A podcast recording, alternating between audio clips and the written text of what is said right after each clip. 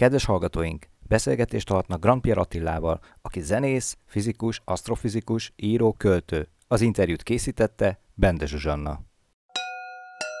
Kövesse Törvényből viszont a jó szeretényesekkel, legjobbakkal kössetek barátságot. Beszélgetések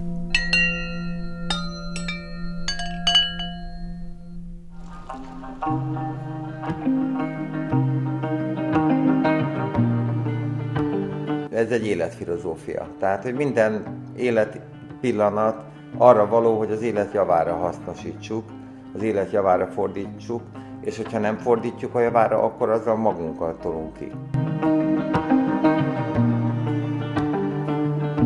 Van az anyagnak van egy alapelve, az életnek van egy alapelve, és az értelemnek van egy alapelve. Ez az a három alapelv, amit igazából kerestek, az, e- az emberiség 3000 éve keres, és amit valakik tudtak, hogy ilyen van, mert elláttak odáig, ahova a mai fizikusok nem is álmodnak róla, hogy rákérdezzenek. A filozófiából a legjobban azt kell kitagadni, ami megmagyarázná a valóságot. Ezt ma, ezen az állásponton van a modern nyugati tudomány. Ez a hivatalos álláspont.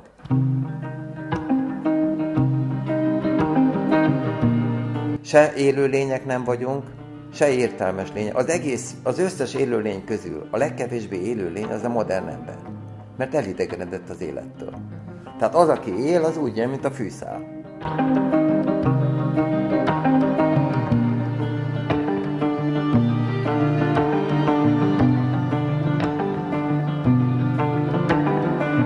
Nagyon sok szeretettel köszöntöm Garantier Attillát. Szia Attila! Szia!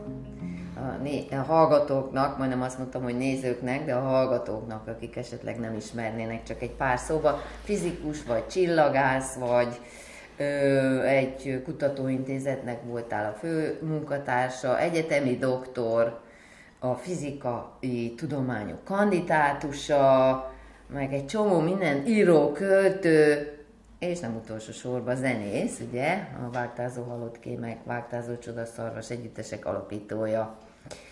Ö, örület, hogy az embernek mi minden belefér az életébe, tehát miközben így egy kicsit elmélkedtem rajtad, hogy hogy beszéljünk meg, mi mindent csinálsz, megnéztem, hogy szerinted ez kapacitás kérdése, hogy az ember ennyiféle dologban mondjuk ilyen eredményeket ér el, mint ez? Kapacitás, vagy annál sokkal több? Azt hiszem, hogy a legfontosabb dolgokra mindig kell legyen idő, és először mindig a legfontosabb dolgokat kell elvégezni, és hogyha az ember úgy érzi, hogy valami fontos, valami érdekli, valami tényleg uh, meg, kell, meg kell történjen, valamiben részt kell vennie, akkor abban részt kell vennie, és uh, Szerintem az egész azon múlik, hogy az ember ne hagyja azt, hogy az ideje kárba vesszen. És ez egy, ez egy életfilozófia. Tehát, hogy minden élet pillanat arra való, hogy az élet javára hasznosítsuk, az élet javára fordítsuk, és hogyha nem fordítjuk a javára, akkor azzal magunkkal tolunk ki. Tehát most úgy tűnik, hogy, hogy ha valaki nagyon sokféle, vagy nagyon sok mindennel, nagyon sok mindent nagyon sok mindennel foglalkozik, és nagyon látszólag nem férne bele az adott időkeretekbe. Ez azért van, mert a legtöbb ember szerintem nem használja ki az idejét, nem következetesen, nem fordít figyelmet arra, ami, hogy, hogy kihasznál az idejét, és én meg amikor egyszer áldogáltam tizenévesen a trolli megállóba, és akkor úgy éreztem, hogy hát ez unalmas. És hogy hát én nem szeretek unatkozni. Mit csináljak? Hát mit lehet így csinálni egy trolli megállóba? És akkor arra jöttem rá, hogy a legjobb, hogyha kihasználom ezt az időt arra, azzal, hogy gondolkodok, vagy megálmodok valamit, vagy érzek valamit. És akkor rájössz, hogy elindultam ezen az úton, rájöttem, hogy igazából minden pillanatot ki lehet használni, és kár minden pillanatot elmulasztani. Nem azért jöttünk a, a világra ennyi 30 ezer vagy 40 ezer nap életidő áll előttünk, és nem azért áll előttünk, hogy ezeket elmulasszuk, hanem azért, hogy éljünk velük. Hát igen, a központi kérdésed akárhova fordulsz, meg akármivel foglalkozik az élet maga. Igen. Tehát a, a tudományos munkádban... Az élet minden területén az élet az, ami igazán a legfontosabb. igen, már csak az a kérdés, hogy mi is az az élet, ugye? Igen, Tehát igen. tulajdonképpen erről folyik minden Igen. diskurzus, hogy úgy mondja. Mi az, ami élő a fizika szerint, és mi az, ami nem? Hát a fizika ezzel nem foglalkozik, ezek már igazából gondolkodást igényel, igénylő feladatok, és a gondolkodástól az, az manapság idegen a tudománytól, és azt mondják rá, hogy ez filozófia, és hogy egy komoly tudós nem foglalkozik gondolkodással, vagy filozófiával, vagy egyáltalán azzal, hogy tisztába tegye a, a, az életét, hogy a, a, a fejében tisztába tegye a gondolatait. Ilyen világban élünk, de azt gondolom, hogy az élő és az élettelen között nincs éles különbség, és ö, fokozatok vannak, és azok a azok a, tehát mondjuk egy szék, azt én sem nevezem élőnek, de azt nem mondom, hogy, hogy, te, hogy teljesen élettelen, mert azt gondolom, hogy minden egyes alkotóeleme a maga módján, a maga lehetőségeivel él. Csak ezek a lehetőségek, ezek olyanok, hogy hogy mikroszkopikusak. Hogyha a súlypontját megnézzük, a szék nem képes arra, hogy meglóbálja magát mondjuk a levegőben és vagy ott van mondjuk a... De a fa se volt a képes erre, amiből van. Igen, igen, igen. De az, a fa képes volt arra, hogy felnövessze magát, és mindennek megvannak a maga adottságai. Ott van mondjuk egy pingponglabda, az ember azt mondja, hogy a pingponglabda az élettelen, mert például, hogyha beütjük a pingponglabdát a bokor alá, akkor onnan nem képes kijönni. Csak hogy ha fogunk, fogjuk a, a pingpongozó játékost, és be ugyanolyan alakot adunk neki, mint a pingponglabdának, és egy ilyen hálóba befogjuk, és begurítjuk a, egy ilyen gömb alakúvá válik, mint egy pingponglabda, és begurítjuk a bokor alá, ő se fog tudni minden bizonyal kijönni, hogyha a kezét nem tudja kidugni a hálón. És hát a pingponglabda biztos nem. A pingponglabdának számolni kell azzal körül, hogy a pingponglabdának nincsen lába. És nincsen keze. Most miért várnánk tőle, hogy akkor ő ki tudja jönni? Mi se tudnánk, hogyha pingponglabdák lennénk. Persze. Jó, de mi az mégis akkor, például csak a széknél maradva, ugye, hogy a lebomlásnak viszont az enyészetnek ki van téve ő is, és az is egy folyamat. Hát igen, de azért ez, ez egy nagyon érdekes dolog, mert hogyha valami az, ami inkább közelebb áll az örökléthez, mint az ember, akkor azok a tárgyak mert a tárgyak azok, hogy mondjam, rezzenéstelenül, hogyha úgy fogjuk föl, hogy azok tulajdonképpen élőlények a maguk módján, csak egy másik időléptékben. Van, épp azt akartam mondani, hogy lehet, hogy ez a, ez a különbség csak az, idő, az időbeniségben igen, van éppenséggel.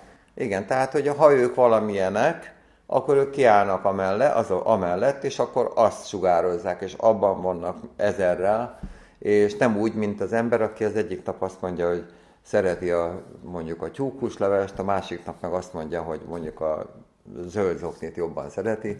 Ugye ez, az ember változik, az ember, hogy mondjam, képlékeny, és nem mindig kitartó, nem mindig következetes, és nem is biztos, hogy mindig arra a fajta következetességre van szükség, amit ilyen könnyű elgondolni a mai világban, hanem, hanem az, hogy mit, mit él át. És az, hogy mit él át egy szék, az mondjuk az egy, az egy nyitott kérdés. Hát így van, de az is egy nyitott kérdés a számodra, hogy én mit élek át. Persze, lehet, és úgy van. Úgy van, igen, igen, igen. Tehát mindenkinek megvan a, és lehet, hogy a széknek is megvan a maga világa. És hogyha ott van mondjuk egy, ott van egy kréta, és ezen gondolkodtam tíz évesen, amikor láttam egy filmet, hogy a mamám elvitt, hogy amiben gyilkosság volt, de úgy gondolta, hogy én, engem nekem az nem fog ártani, nem is ártott, de elgondolkodhatott, hogy hogy lesz vége mondjuk egy embernek, vagy levágják a lábát, vagy valami ilyesmi volt a filmben. És elgondolkodtam, hogy ha mondjuk egy krétát ketté török, akkor a krétának a darabjai se tudom visszatenni, pedig azt, arra azt mondják, hogy élettelen. De valami ott is van, ami megbomlik, mert hogy a kar az nem nő vissza általában, vannak bizonyos testrész, új az esetleg vissza tud nőni, de hogy a kréta sem nő vissza, pedig arra azt mondjuk, hogy élettelen. Tehát, és ott is vannak olyan finom, eddig figyelembe nem vett erők, meg kölcsönhatások, amik lehetővé teszik azt, hogy legyen egy, egy olyan finom kapcsolatrendszere, amivel a hétköznapi életben a legtöbb ember nem számol, mert nincs rá szüksége, de attól még ott van. Tehát a krétának megvannak a maga kis kapcsolatrendszerei, a kapcsolati világa, és hogy ez, hát ez egy rendkívül érdekes kérdéskör, amit meg lehet tudományosan is vizsgálni, de a képzeletnek is tágtere van. Hát ugyanígy ugye a te kutatási területed a nap, te mondod, hogy az egy élő. Igen. Ha nem is entitás, vagy hogy... hogy egy élő lény. Egy élő, lény. mégiscsak entitásként határoznád meg. Hát attól függ, mit értünk entitás alatt. Vannak alapfogalmak, Igen. amiket nem ártana tisztázni, mert a, a hétköznapi életben nincsenek tisztázva, és a, a nyugati világban sincsenek tisztázva. A lexikonok, enciklopédiák erre lennének való, valók, de nem teljesítik ezt a feladatukat. Hogy tudja ezt áthidalni a tudomány szerinted? Vagy mi, mi, mi, mi ebből az emberiségnek a kifele vezető útja ebből a dilemmából, amit mondasz, hogy a tudomány most alapigassággal nem akar foglalkozni, vagy szembenézni, magát az elmét nem vizsgálja valószínűleg, ő olyan alapossággal, ahogy, ahogy kéne, tehát a megfigyelt és a megfigyelő kapcsolatáról, egy csomó mindent lehetne mondani, de te mit értesz az alatt, amikor azt mondod, hogy, hogy nem elég alaposak a tudósok, vagy nem akarnak? Én azt értem alatta, hogy a, a, tehát sok, van, először is azt értem alatta, hogy a tudomány alatt egyetlen egy tudományt értenek igazából, egy alapvető tudományt, a fizikát. Ez egy, ez én ezzel nem értek egyet. Ez, ez, még mind, ez a fő áram. Uh-huh. És hát a fő áram a zenében is tudjuk, hogy nem biztos, hogy az a mérvadó, hogy az az igazán értékes, vagy az az igazán uh, fontos, uh, hanem az valahogy a mai világban egy ilyen commerce termék, ami bizonyos üzleti köröknek a javát szolgálja, és másra nem nagyon jó. És uh, ugye a tudományban is van, tudománynak is van egy főárama, és sajnos azt, öt is azt kell mondani, hogy ami a főáramban benne van, az rendszerint nem érdemes. A, a, tehát az, az rendszerint nem jól megalapozott, az, az nem megfelelően alakul ki. Például az a vélemény, hogy a tudomány az csak a fizika lehet. Ez a modern tudományban van egy ilyen, modern, modern tudósokban van egy olyan világnézet, egy olyan látásmód, egy olyan szemlélet, amit annak alapján, hogy a fizika rendkívül sikeres, úgy gondolták, hogy ha rendkívül sikeres, akkor nyilván minden kérdésre választad. Szó sincs róla. Hogy ez egy felületes, ez egy olyan banális, hamis általánosítás, amit hogyha valaki a, az iskolában így felelne, vagy ezt mondaná, azonnal meg lehetne buktatni. De az egész nyugati világnak a tudósok egytől egyig ezt, hogy mondjam, szinte mind beveszik. Uh-huh. Beleértve Einstein-t, Hawkingot és a többieket. Tehát nem akadtak fönt azon, hogy hoppá, de hát miért lenne a fizika az egyetlen alapvető tudomány? Hát ezt el, ki kellene dolgozni. Hogyha már valaki olyan képességekkel rendelkezik, olyan jártasággal, mint a sok-sok nagy tudós, akkor miért nem, foglalkoz, nem foglalkoztak vele? Mert e, a, a világnézet az egy más jellegű feladat, az, az olyan, olyan jellegű gondolkodást igényel, ami a nyugati civilizációban hiányzik. Mert oda gondolkodni kell. És azt gondolom, hogy a tudomány azért ne, tehát a fizika sem igazán megfelelő, mert nem megalapozott, mert van egy magyarázati rendszere, amivel megmagyarázza a jelenségeket, mármint a megfigyelhető, tapasztalható, mérhető jelenségeket akarja megmagyarázni, és meg is tudja magyarázni a fizikai törvényekkel. És ezzel meg is elégszik. Csak hogy ugye ott van, ott van a fizikai törvények honnan vannak.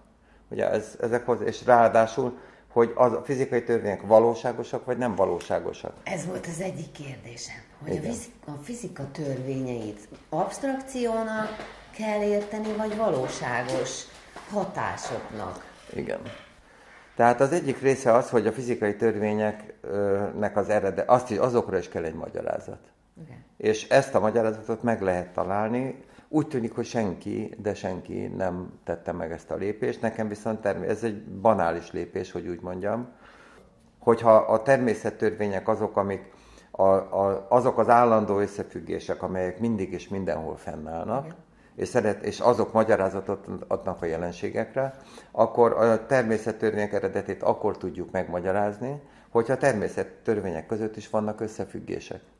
Így van, hát Na, ez, ez, analógiák. Hát nem, ez nem csak analóg, ez egy logikus lépés. Tehát ez egy, De amikor arról beszélsz, hogy, hogy a fizika ilyen meg olyan mondod, és akkor az jutott eszembe, hogy nem lehet, hogy arról van csak szó, hogy ezek nyelvek, és nem értik egymás nyelvét. Még ne szaladjunk annyira, hogy most már nem tudja. Tehát a fizika megáll a természettörvényeknél, és Paul Davis például azt írja, hogy a legtöbb fizikus, aki az alapkérdésekkel foglalkozik, egyetértene azzal, hogy a fizika magyarázati lánc az a természettörvényekre kezdődik. Tehát más szóval, hogyha ezt úgy nézzük, akkor ez azt jelenti, hogy egyetlen egy fizikus sem kíváncsi arra, hogy hogyan magyarázhatók a fizikai törvények. Mert természetesnek tekintik, hogy onnan indulnak ki. Ja igen, tehát ami paradigma már elfogadott, akkor azt elfogadottnak veszik, igen. Hogyha, meg. Hogyha a tudomány főáram elfogadta, akkor uh-huh. őket aztán nem érdekli. Uh-huh. Hát ez egy megdöbbentő dolog, mert a, ugye gondolkodni kellene, és hát a tudomány valamikor a gondolkodásból született, és úgy tűnik, hogy lassanként ott hagyja Na, és hogy van egy olyan törvény, ami, magy, ami egy mélyebb szintű fizikai törvény, ami magyarázatot ad a fizikai törvényekre, és magában foglalja az összes fizikai törvényt, ez a fizikának az alapelve, amit, amit az őseink ismertek, azok az őseink, akiket a mai fizikusok, és a mai tudósok, és a mai világ lenéz. És pedig? És ezeket úgy hívták, azokat a törvényeket, amelyek magukban foglalják az összes természettörvényt a, a, a világ egy-egy területén, például a fizikában azt úgy hívják, hogy alapelv, vagy első elv. Arisztoteles, az első görög tudós, kereste az első elveket. A priori. Nem, nem az a priori, nem. nem. Kereste az első elveket, ami szeretett volna megtalálni, mert tudta, hogy ha ez ezt megtalálja, akkor magyarázatot kap az egész világra. Uh-huh. És kereste, hogy mi az. És erre, ezer évig keresték a görögök, nem találták meg. De valahonnan tudták, hogy vannak ilyenek. Hogy honnan, még eddig úgy, úgy tűnik senkit nem érdekelt. Honnan tudták a görögök? Ha nem megírják a számtalan sok nagy koponya, megírja, hogy a görögökkel indult el a tudomány. Na de honnan, kap, honnan jött akkor az, az, az a gondolat, amit minden görög ö, tudós gondolkodó követett, hogy az alapelveket kell, az archék, ahogy a görögök nevezték, az ős elvek, az első elvek, Arisztotelész, Pláton, keresték és nem találták. Na, és illetve mindenki, vagy azt gondol, sokan azt gondolták, hogy megtalálták, Tálész azt mondta, hogy a víz az az őselv. Akkor volt a másik, a Anaximandres, azt hiszem, aki azt mondta, hogy az apeiron. És akkor így, úgy, amúgy, és mindenfélét össze-vissza. Miközben van az anyagnak van egy alapelve, az életnek van egy alapelve, és az értelemnek van egy alapelve. Ez az a három alapelv, amit igazából kerestek, az, e, az emberiség három ezer éve keres, és amit valakik tudtak, hogy ilyen van, mert elláttak odáig, ahova a mai fizikusok nem is álmodnak róla, hogy rákérdezzenek. És ezeket az őseinket, ezt az ősi tudást nézi le a modern világ, mert nincs bent a főáramban, mert a tévében, meg a rádióban, vagy a, nem is tudom, a rádió már nem, de a mobiltelefonon már nincs rajta. Nincsenek, ilyen dolgok nincsenek. Vagy nem, nem ezzel foglalkozik a mai világ, hanem a mindenféle bulvár sajtóval, meg egyebekkel borzalmas. Uh-huh. És akkor ki tudnál fejteni, hogy mik ezek? Hát ez a, ez a, ezek a, a, a fizikának az alapelve, az a legkisebb hatáselve, van egy pár fizikus, aki azt gondolta, hogy ezek a, mint például Max Planck, aki azt mondta, hogy a legkisebb hatáselvek került a legközelebb a tudomány eszméjéhez, ahhoz, hogy egyetlen egy elvel megmagyarázza az egész fizikai világot, de különböző fenntartásaik lehettek. Én megnéztem azokat a fenntartásokat, amik, amik nyomtatásban megjelentek, és ezek, hát az egyik az egy, hogy me, egy melléfogás, tehát egy téves megítélés. Van a magyarázata ennek a legkisebb hatás? Nem, amikor kifogás, tehát vannak, akik kifogásokat keresnek az ellen, ja, hogy a, uh-huh. hogy a, le, a legkisebb hatáselvet ne, ne kelljen komolyan venni. Uh-huh. Mert a legkisebb hatáselve az azt fejezi ki, azt mondja, hogy két pont között mindig a leggazdaságosabb fizikai, fizikai folyamat megy végbe, tehát amihez az energiafelhasználás, az energia ráfordítás és az idő ráfordításnak a szorzat az a legkevesebb. Uh-huh. És olyan, mint hogy egy taxióra, amiben két dolgot mérünk, a benzinfogyasztást és a, az időt, hogy a megtett út idejét, mind a kettő fontos a taxisnak, és ezért a, a taxióra azt méri, amit ez a kettő együttesen, a milyen költséget jelent. Na hát a, a, az a költség, amiben egy fizikai folyamat kerül a természetnek, az az energia és az idő szorzata. És ezt, e, ezt e, a, leg, a fizikai folyamatok, vagy az élettelen testeknek a jellemző folyamatok, azok olyanok, hogy ez a energiafelhasználás és időfelhasználás a lehető legkisebb. Ez a legkisebb hatáselv. Ez egy gazdaságossági elv, vagy takarékossági elv. És a takarékosság az úgy tűnik, hogy hát akkor nyilván, hogy Isten ezt így gondolta. És volt egy ősi eszme, hogy a természet az gazdaságos, mindent a lehető legjobban csinál. Jött a modern tudomány, megcáfolta Arisztotelészt, és úgy gondolta, akkor minden, amit az őseink mondtak, az mind meg kell cáfolni. Nem elég egyet, ami téves, hanem azt is, ami igaz, azt is meg kell cáfolni. Úgyhogy hát ilyen a modern világ. Lényeg az, hogy meg az Isten, az ugye a száműzni kell a modern tudományból, és hogyha itt valami Isten gyanús, mint például a természet, akkor azt is kell. Nem kell megvizsgálni, hogy az Isten gyanú, ez miből ered, és mi ebből az igaz, és mi ebből a hamis. Tehát ott van ez a legkisebb hatás elve, csak nem akarják elfogadni, és annyira nem akarják elfogadni, ez az első elv, hogy van egy filozófus, aki azt írja az első elvekről szóló könyvében, hogy semmi sem elfogadhatatlanabb a modern filozófiában, mint az első elvek eszméje. De ez az első elv, ez egy, hogy mondjam, ez, ez egy látlelet a modern civilizációnak a hihetetlen ö, ellenséges volt, hogy a valóságot nem akarja, hogy ellenségesen áll, háborúban áll a valósággal. Mert ö, én azt mondom, hogy az minden embernek szüksége van arra, hogy kiigazodjon a világban, és megbirkózzon a nehézségekkel.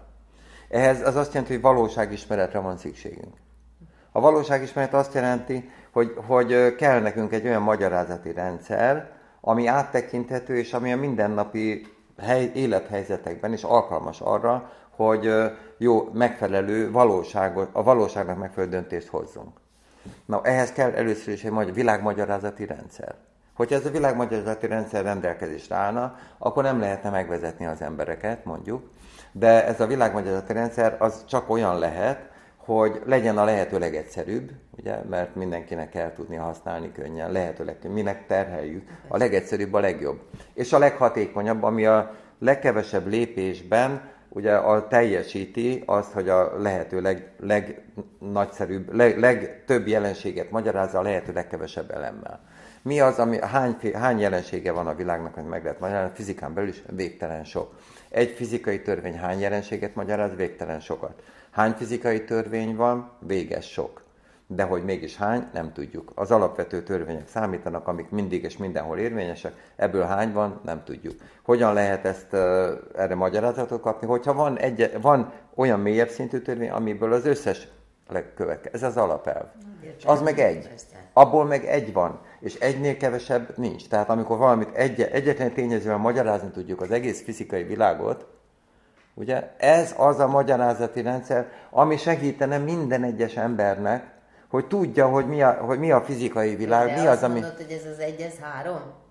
Hogy én azt mondom, ez az egy még egy, de ugyanúgy, ahogy a fizika, tehát az élettelen világban, akik makroszkopikusan nem képesek cselekedni. Ugye ott is van egy alapelv, akkor van az, az élő élet világában is van egy alapelv a cselekvő képes lényeknek, és van egy alapelvük, az az életelv, de mivel az, a, a, ahhoz, hogy egy-egy élőlény egy adott helyzetben hogyan értelmezze azt az adott helyzetet, hogy a megfelelő döntés hozhassa, ahhoz értelemre van szükség. Tehát az élet elválaszthatatlan az értelemtől. És az, értele, és az, az, az, az értelem pedig, amikor egyetemessé válik, tehát hogy van egy olyan élőlény, akinek egyetemes hatókörű az értelme, mert az egész világot le tudja képezni a, a gondolataival és a nyelvével, hogy van egy olyan nyelve, ami elvileg korlátlan számú jelentéssel bírhat, ez az ember, és e, ezért az embernek az értelem, az értelem világá, az egész világa megnyílik az ember előtt. Az ember igazából három világban él, a gondolatok egyetemes világában, vagyis amik mindenhol a világegyetemben, minden, ami van, az, az, megfog, az elérhető gondolatokkal. Ugyanígy az érzések révén is, mindent megérezhetünk, vagy átélhetünk. És akkor ott van a fizikai anyag, ami pedig szintén mindenhol ott van a világegyetemen. Tehát három világban élünk, és mindegyiknek van egyetlen egy alapelve. És hogyha megértjük, és az, az anyagelv, az életelv és az értelemmel. És hogyha megértjük, hogy ebből a háromból melyik az, ami, ami ténylegesen a végső alapelv, mert a világ, a természet végső soron egy. A világ egyetem, ugye egy etem, egy, egy atom, igen, abban az, az, annak egy, egyben kell összefutnia, és ez az egy, ami a három, ami hármat összefogja, attól lesz a három egy, vagyis az az egy háromság, és abból az egy, az az életelv, mert a háromból az élet az, ami magában foglalja az anyagi világot és az értelem világát. Úgyhogy ez, ez, ezért az életelv az, ami, amit meg kellene érteni, és hogyha az életelvet mindenki megérti, és megérti azt, hogy ebből hogyan jön az anyagelv és az értelem, akkor mindenkinek lenne egy olyan világmagyarázati rendszer, amivel megérti a valóságot. Na most, hogyha ez meg... Tehát ez nem lehet másként, tehát a világmagyarázati rendszer, a működőképes, annak ilyennek kell lennie. Mert a magyarázat attól magyarázat, hogy keves, minél kevesebben, minél többet magyaráz. És akkor jön a modern világ, és azt mondja, a, a, sem, azzal ne is gondoljatok, a semmi sem elfogadhatatlanabb, mint hogyha valaki magyarázatot ad a világra. Nekem a filozófia arról szól, a filozófiából a legjobban azt kell kitagadni, ami megmagyarázná a valóságot. Ezt ma, ezen az állásponton van a modern nyugati tudomány. Ez a hivatalos álláspont. Érted? Micsoda képtelenség? Abszurdum a tetőfokon, és itt tartunk. Itt tartunk. Itt, ott nyomtatásban megvan, érted? Na itt ennyire abszurd, tehát nem akarják, hogy az emberek megértsék a, a világot, és magyar, a világ valóság magyarázatére. A filozófia sajnos 2000 év alatt, vagy 3000 év alatt nem jutott közelebb ehhez a célhoz, mert meg van bénítva. Igen. És hát igazából a tudásra legjobb lenne minél korábban szert tenni. Mi alapján fogadod el a saját nézetedet? Mi igen. az, ami, ami, ami azt mondja neked, hogy igen? igen. Az. Tehát annak idején, amikor ugye én 10 éves voltam, az azt jelenti, hogy a 60-as években, és akkor a szocializmus, ugye beszélt arról, hogy szocialista embertípus, és én láttam a magam körül az embereket, hogy hogy nyomorítja meg ez a társadalom az embereket, az emberi viselkedést. Láttam és tudomásul vettem, hogy azon dolgozik a társadalom, hogy kinevelje azt a szocialista embertípust, ami majd minden ember olyan legyen. Tehát, hogy olyan, mint futószaladról jönnek le majd az emberi visel, az, az, embereknek a viselkedése az ugyanolyan gépi termék lesz, mint bármi egyéb fogyasztási cucc.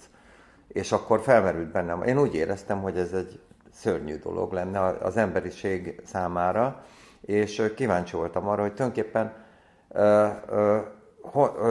ez megvalósítható, vagy nem valósítható meg. Tehát van-e valami, ami ennek ellentmond, vagy nem. És hogy, hogy úgy éreztem, hogy van bennem valami mozgatóerő, és úgy gondolom, hogy minden emberben van egy olyan mozgatóerő, ami arra irányul, ami egy törekvés, ami az élet, ami minden élőlényben benne van. Törekszünk arra, hogy jobb életet éljünk. Az emberek törekszenek arra, hogy megértsék a világot, és törekszenek arra, hogy ami bennük van, ahogy te is ezzel kezdted a beszélgetést, hogy ami benned van, az kifejlődjön, megvalósuljon. Ez egy természetes törekvés. És amikor, és ezek a gondolatok foglalkoztattak tizenévesen, amikor, és, az, és rájöttem arra, hogy nekem tulajdonképpen az élettudományával kellene foglalkozzak, vagyis a biológiával. És 16 évesen beleszerettem a biológiába. És akkor egy fél évig, három-négy évig bújtam a biológia könyveket, amíg rájöttem, hogy hát egyik sem ad választ ezekre a kérdésekre, és akkor kaptam meg édesapámtól azt a könyvet, aminek az a cím, hogy elméleti biológia, és Bauer Ervin írta. Azt is elkezdtem olvasni, és az 51. oldalon olvasva ott találtam szemtől szembe magam azzal, hogy egy mondatban ott van meghatározva az élet alapelve. Amit úgy fogtam fel, hogy ez az élet természettörvénye. És az élet, és az, hogyha az életben van egy természettörvény, ami a ami egy törekvés, ami, ami természettörvény tehát örök, akkor azt nem lehet legyőzni. Nincs az a földi hatalmasság, aki azt legyőzheti. Átmeneti kisebb győzel csatákat megnyerhetnek, de a háborút azt az élet fogja megnyerni. És akkor ebből megnyugodtam, hogy szocialista embertípus balra el, ugye attól nem, nem kell, hogy amiatt fájdítsam a fejem, mert az, az újszülöttek, hogy jönnek, előbb-utóbb lesz közöttük olyan valaki, aki majd egy egészségesebb utat elkezd, és azok majd, hogyha megérik az idő, azok össze fognak adódni egy, egy, egy egészséges társadalommá. Tehát ez egy nagy, nagy dobás volt, és hogy ez micsoda, én úgy érzem, hogy ez az a nagy áttörés, ami az egyik ilyen hatalmas áttörés, ami, ami, ami az életemben, a gondolkodásomban lehetővé tette azt, hogy megértsek, megértsek ilyen lényeges dolgokat, amit a legtöbb ember nem remélhet. Nekem szerencsém volt, hogy, hogy ezt 17 évesen találkoztam vele, és ebben azt olvastam az 51. oldalon, hogy minden élőlény minden pillanatban minden energiáját mozgósítja, annak az, a, a, az egyensúlynak az ellenében, aminek a fizikai törvények alapján meg kellene valósulnia, vagy be, föl, előbb-utóbb föl kellene lépnie. Tehát van egy... Annak ellenében. Tehát, hogy ne az legyen, ami, hogyha elhagyja magát valaki, ugye akkor lassanként ugye elveszít az összes energiáját, lassanként leépül. Hogyha egy, egy házat ott hagyunk, akkor lassanként és nem, nem, tart, nem tartjuk karban, lassanként tönkre megy. A minden, ami fizikai, hogyha egy, elindítunk egy folyamatot, mondjuk egy lavina, az lassanként legurul, ugye, és akkor végén ott lesz. Hogyha beleteszünk egy, egy kocka cukrot a teába, lassanként elkever. Az a különbség, ami az elején még ott volt a kocka, a végén minden, hát a világítem hőhalála, ugye? Tehát, hogy lassanként minden különbség megszűnik. A világegyetem így elfelé fejlődik. Vannak ilyen könyvek. Most jelent meg 2010 hétben, azt hiszem, The Lazy Universe, a lusta világegyetem. Tehát az, ami semmit nem csinál, csak omlik, roskad össze, omlik össze. Na, ez a dicső elképzel. Ez a, a fizika, a fizikára ez jellemző. Ez az entrópia? Ez az entrópia törvény. A második főtétel, ugye, hogy minden test, a rend tulajdonképpen az entrópia növekedése felé halad. Na hát az élőlények nem ilyenek.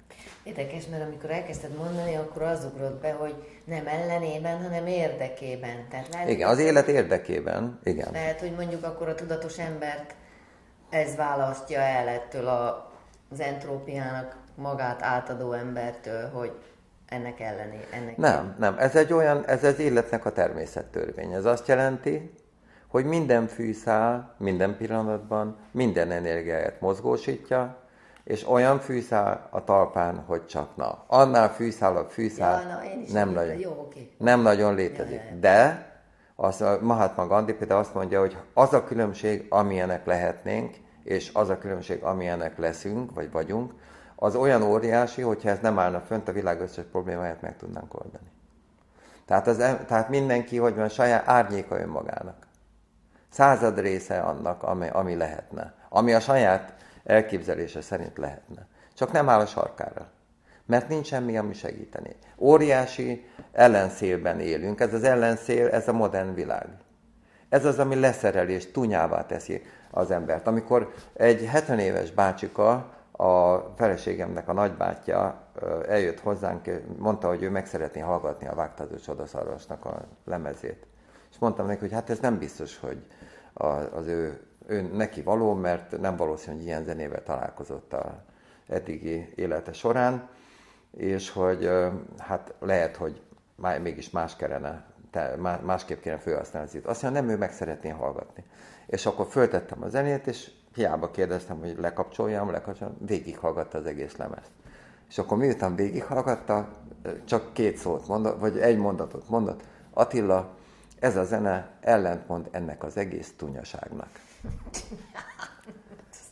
Tehát ez a, ez a kényel, mindenki ott, mint a befőtt, egy kényelmi zónában, külön csücsülnek, ugye az egyik a harmadik emelet kettőben, másik a harmadik emelet háromban, az életben nem beszélgetnek, és, minden, és el, mindenki a saját kényelmi zónában fogyasztja azt a terméket, és így ide, ide süllyedt az élet a modern világban és nem mozgósítja azt a lehetőséget, amit igazából az élet tőle akar. A, és ott van mondjuk a, a Holdköltők Társaság, az a film. Azt mondja a tanár, láttad azt a filmet? Igen, nagyon régen. Az egy óriási igen. film. Na, és akkor mondja, oda, ott vannak a, a diákok, és azt mondja, hogy nézzétek meg, itt van ez a tabló. Itt vannak olyan a ti sorstársaitok, az elődeitek. Nézzétek meg ezeket a fiatal arcokat, ezeket a csillogó szemeket. Valamikor nekik is nagy terveik, nagy ambícióik voltak, mint bizonyára nektek. És most hol vannak? Mit csinálnak? A kukacok eledelei. És rátok is ez a sors vár, hogyha nem, hogyha nem, való, nem valósítjátok meg a legnagyobb álmaitokat. Ugye? El fogtok ti is ugyanúgy bukni, mint az összes eddigi nemzedék. És ez a sors vár mindenkire. Mert ez, ez, a, ez az élet menete ebben a világban, a nyugati civilizációban.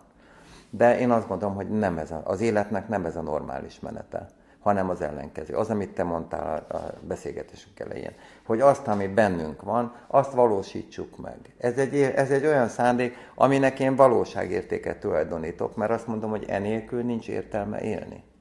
Hogy az ember ne, ne, ne akarna valahova jutni, vala, valami, valamit értelmes, boldog életet élni, hát ez egy alap, és ez általános, egyetemes. Honnan a fené, honnan a francból van egy egyetemes törekvés minden élő lényben, de állítom, hogy még a fűszálban is, arra, hogy boldogok legyenek.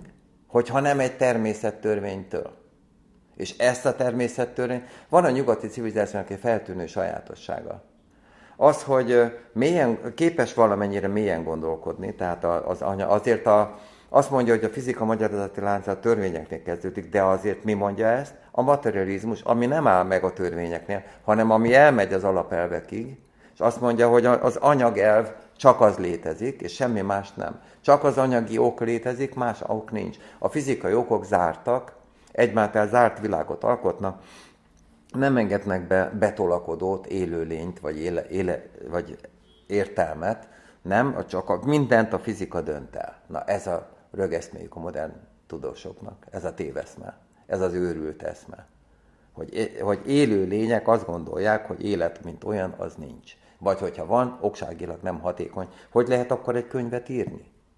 Ugye, amiben összefüggés van, a értelmi összefüggés van a mondatok között. Hogyha mi a fizikai, hogyha csak, csak fizikai okok lennének, akkor az atomok mozgása kellene, hogy eldöntse, hogy a kezünk hogy viselkedik. És hogy mit írok. És nem én. Ugye ez, ez egy ilyen bődületes baromság, ami, amit mindenki, be, amit bevesz Einstein, bevesz Hawking, és a minden, tulajdonképpen be van az egész iskolai tananyag, minden úgy van kitál, hogy ez, be, ez olyan mély, mélyen megy, miután idáig senki nem látta, mert a magyarázati lánc úgymond a törvényeknél kezdődik, ezért a materializmus, ami mélyebben kezdődik, az ott is mindenki áratlan, mint a jégpályán, ahol nem tanultak meg korcsolyázni. És akkor ott könnyen el lehet őket gáncsolni. Na szóval ez megy, és, és ez a, a, a, az alapelv, tehát hol is voltunk, hogy az a boldogság törvénynél jártam, tehát az, hogy honnan ered a boldogság, hogy egyetemes. Csak onnan eredhet, hogy, hogy az, egy, az egy természettörvény áll mögötte. Ugyanúgy, ahogy a gondolkodás, a logikai törvények, azokról tudjuk, hogy axiomákra visszavezethetők, és tudjuk, hogy egyetemesek, kultúra függetlenek. Akkor honnan erednek? Hát a materializmus szerint az, az atomokból. Hát ez, ez, ez egy teljes bődületes, hogy mondjam, képtelenség. És hogyha egy egyetemes törvény, ami mindentől függetlenül fönnáll, akkor azt én azt mondom, hogy ez egy természeti törvény. Csak ugye, a, a, a, hogy mit értünk természet alatt, na itt van a második akna. Uh-huh. Tehát alá van aknázva a gondolkodásunk hamis fogalmakkal. Mint például a tudomány alatt a fizikát értik, és a biológiát nem. Vagy hogyha mégis, akkor a fizikának alárendelt biológiát. De az, hogy a biológiának vannak saját természettörvényei, amik mindig és mindenhol érvényesek, vagyis egyetemesek, ez azt jelenti, hogy miután a biológia az az érző lényeknek a tudománya, ugye, tehát az élő lények, érző és cselekvőképes lények tudománya, ez azt jelenti, hogy az érzés a világegyetemen minden pontban ott van, ott is, ahol van anyag, ott is, ahol nincs. Mindenhol ott. Ugyanúgy, ahogy a fizikai törvények mindenhol ott vannak, ugyanúgy az érzés törvény is mindenütt ott van. És az az egyetemes törekvés, hogy jól érezzük magunkat, az, egy, az ebből a biológiai törvényből ered. Ez a jó érzések törvénye, vagy jó érzések alapelve. Az érzés elv. Tehát ez egy nagyon fontos, hogy lássuk azt, hogy ne, ne érezzük magunkat rosszul, hanem mindig azt keressük, hogy hogy lehet az adott helyzetből a legjobbat kihozni az életünk számára, mint a fűszál.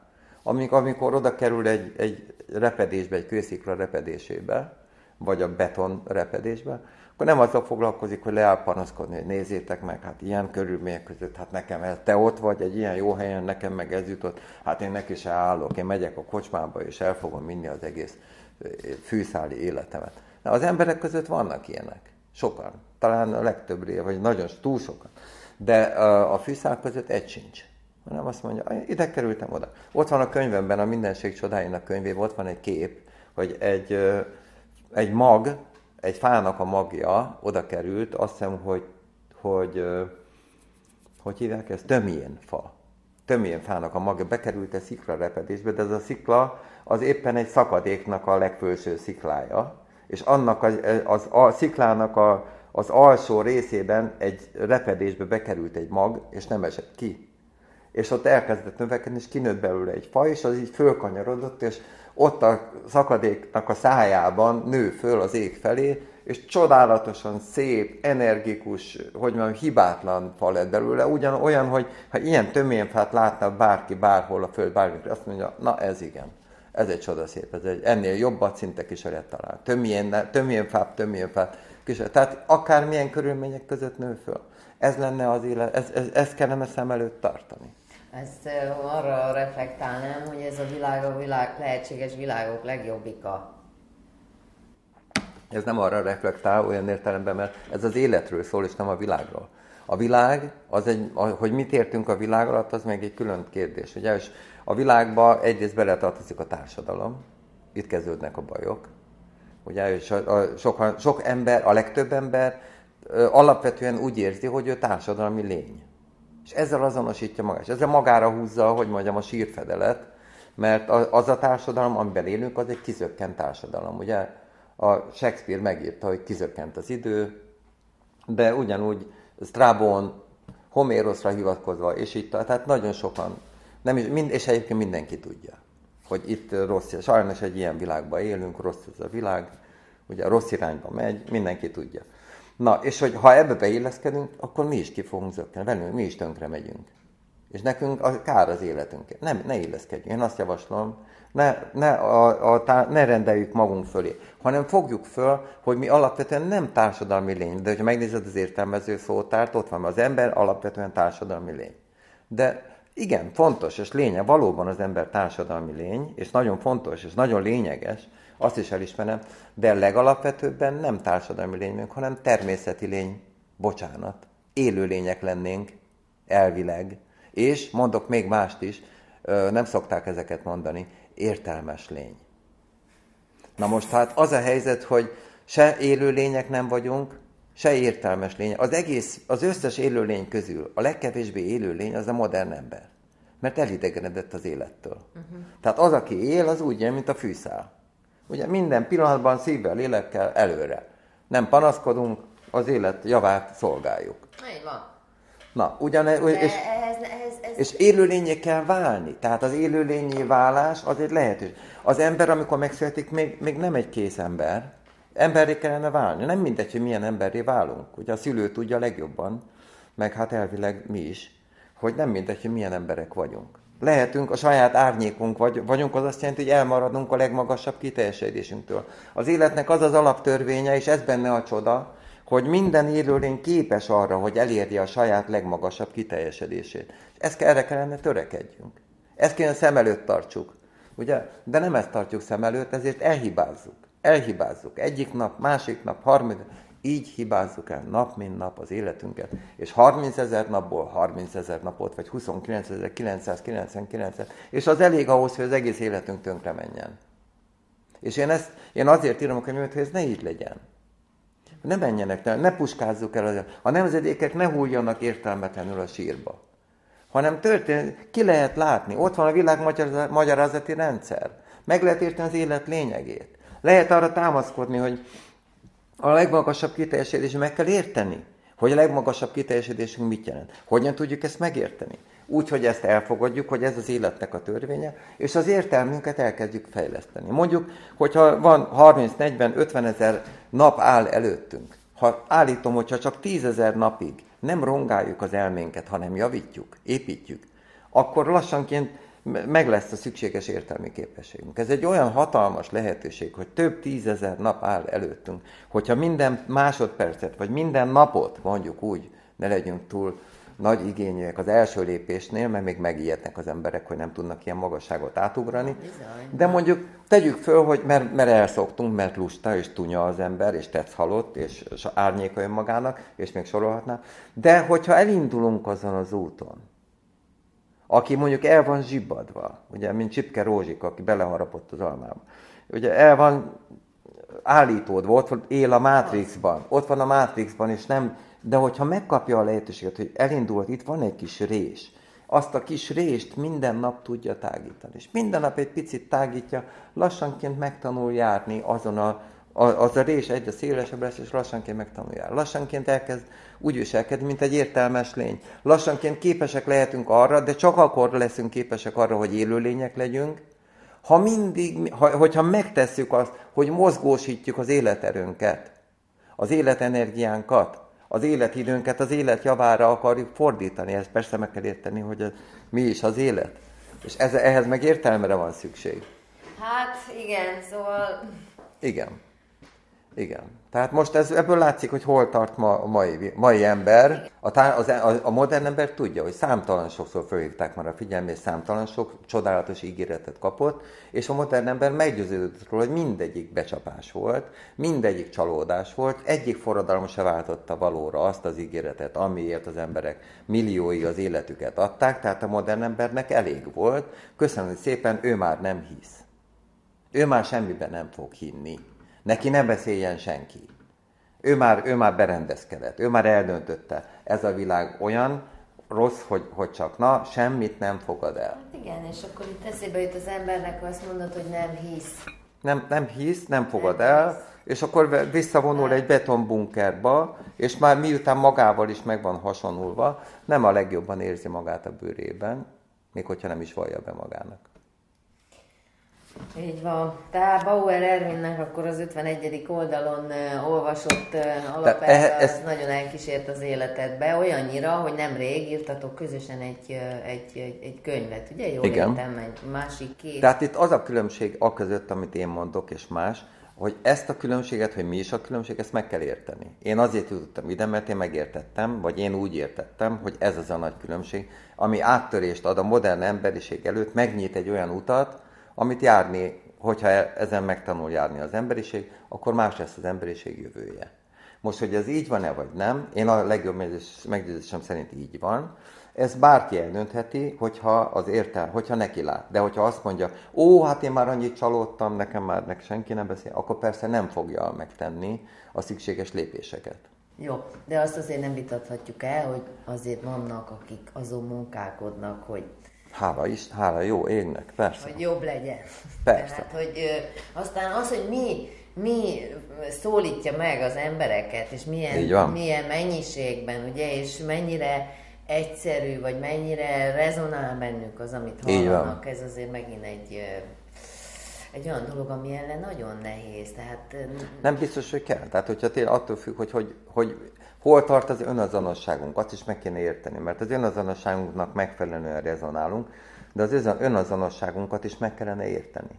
És ez, amiről én beszélek, az lehetővé teszi, hogy az önazonosságunkat megértsük, annak a mélyét megértsük, hogy alapvetően az önazonosságunk az, az, az azt jelenteni, hogy élő lények legyünk, és értelmes lények. Ez az önazonosságunknak a, a, a valóság alapja. Tehát van bennünk valami valóságos, ami valóság, ami nem, kér, nem attól függ, hogy mi mit gondolunk róla, hanem ami egy valóságos dolog. És ez egy életerő, ez egy élettörvény, és egy értelem törvény, egy, egy törekvése a világegyetemnek, és hogy ezt a valóságot figyelembe kéne vennünk, amikor önmagunkról képet formálunk. És ez a, ez a valóság nincs benne, ezért az önazonosságunk megalapozatlan. Uh-huh. Tehát akkor... És ezért másképp rezonálunk. Persze. De ez is egy olyan kérdés, ahol szintén el vagyunk csúszva a jégen, mert nem tanultuk meg az önazonosságunk miben létét fölfor. Nem gondolkodtunk róla. Csak mondom, hogy nagyon sok ö, spirituális tanító épp abba látja a probléma lényegét, hogy ez a sok brilliáns elme, aki mind közölni akar valamit, és megfejt, és előad, és tulajdonképpen előtárja, mint az élet törvényszerűségét, stb. Igen. Tehát, hogy, hogy tulajdonképpen nem tudunk már lenni sem. Hát, ehhez mit szólsz? Tehát, ezt hogy... azt mondom, hogy a, nagyon sok manapság ugye az az elké, individualista világban élünk, az egyénnel kezdődött a világegyetem, tehát először volt az egyén, és utána jött minden más. És az egyén van a világ fölött, és minden, mindenki más, és minden más. Tehát, hogy az, egy, az utolérhetetlenül egyedi egyén, az, akiben az a lényeges, amiben az, az az utolérhetetlen egyediség benne a lényeges, ami senki másban nincs meg, és amit egyébként ő maga sem tud, fogalma sincs róla, hogy mi benne az útlet egyedi, de arra tegye rá a nyakát, mert hogyha arra ráteszi az egész életét, akkor követi azt, aki ő maga. De hogy ez egy olyan, hogy a döntéseinkben nem tudjuk figyelembe venni, mert nem tudjuk, hogy mi, mi bennünk az az utolérhetetlenül egyedi.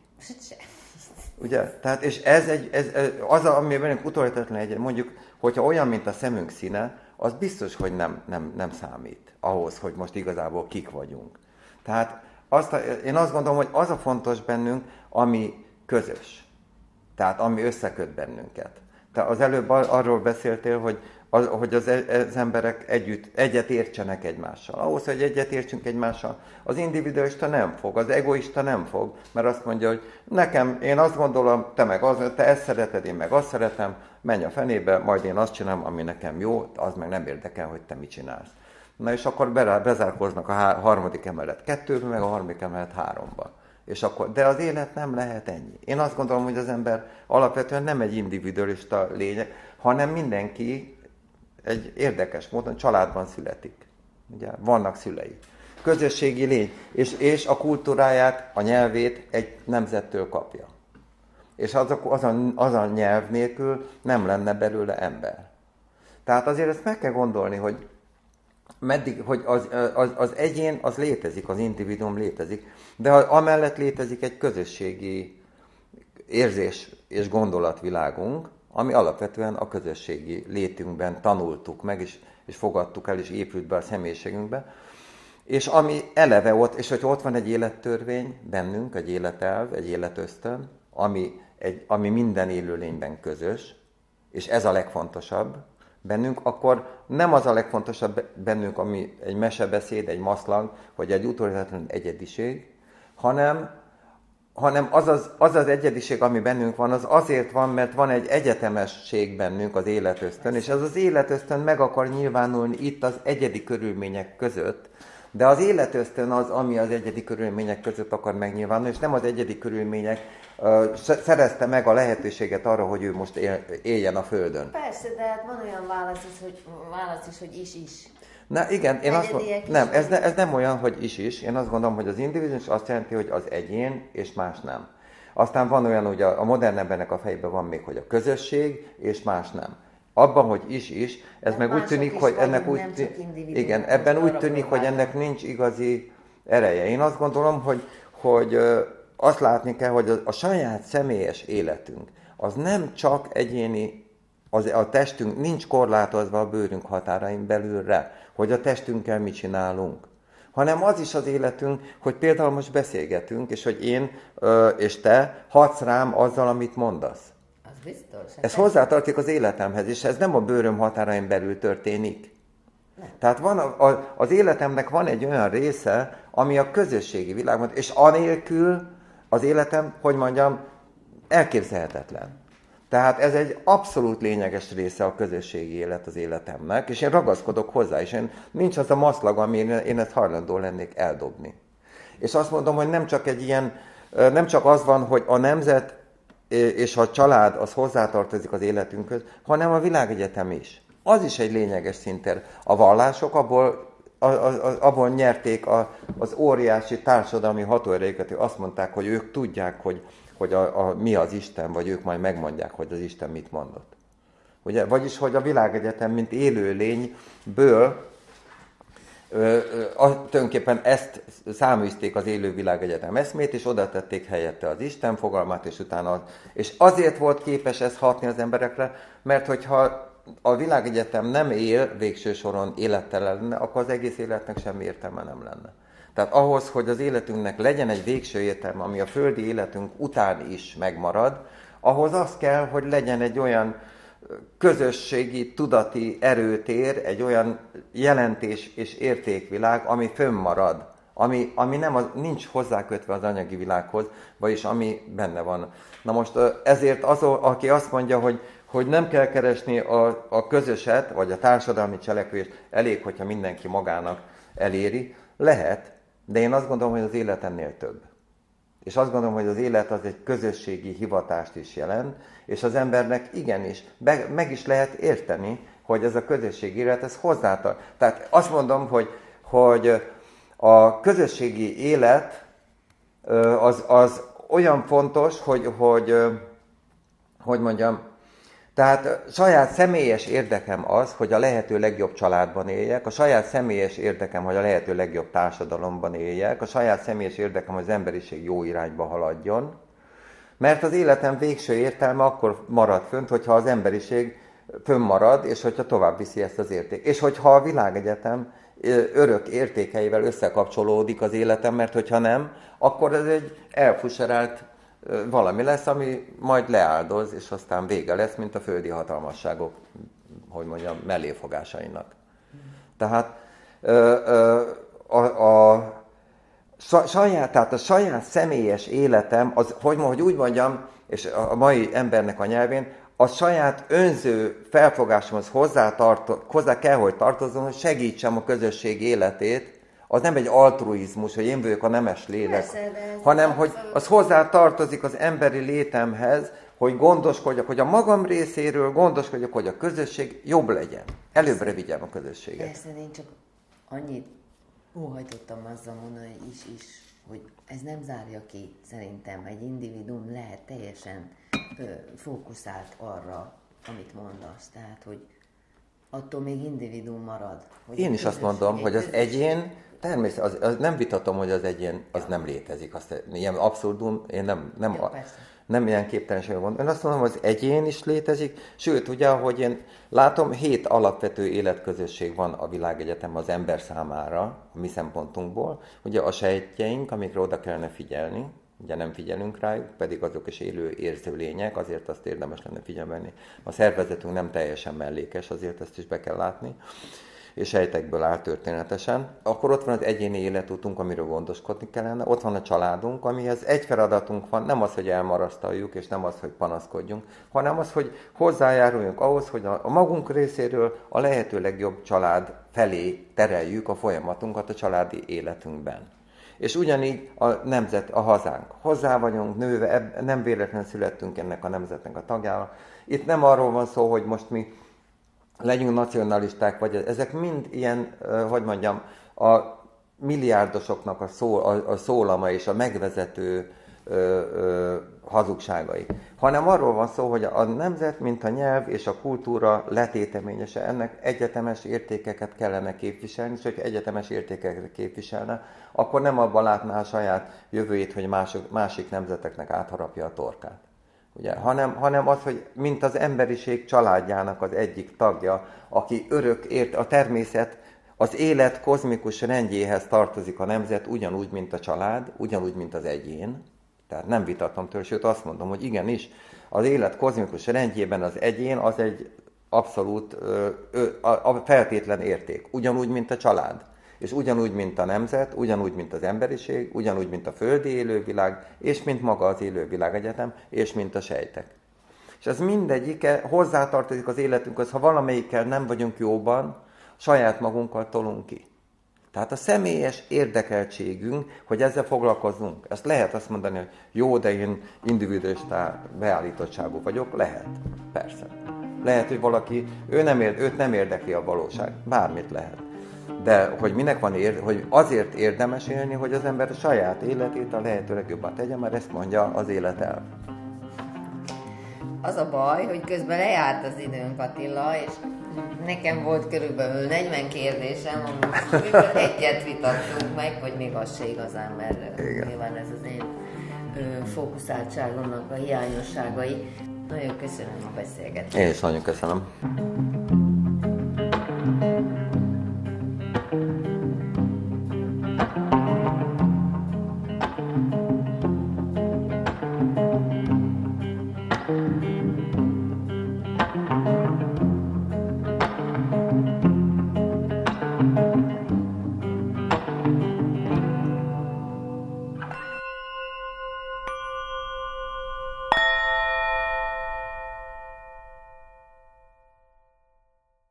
Beszélgetést hallhattak Grand Attilával. Készítette Bende Zsuzsanna. Köszönjük, hogy minket hallgatnak.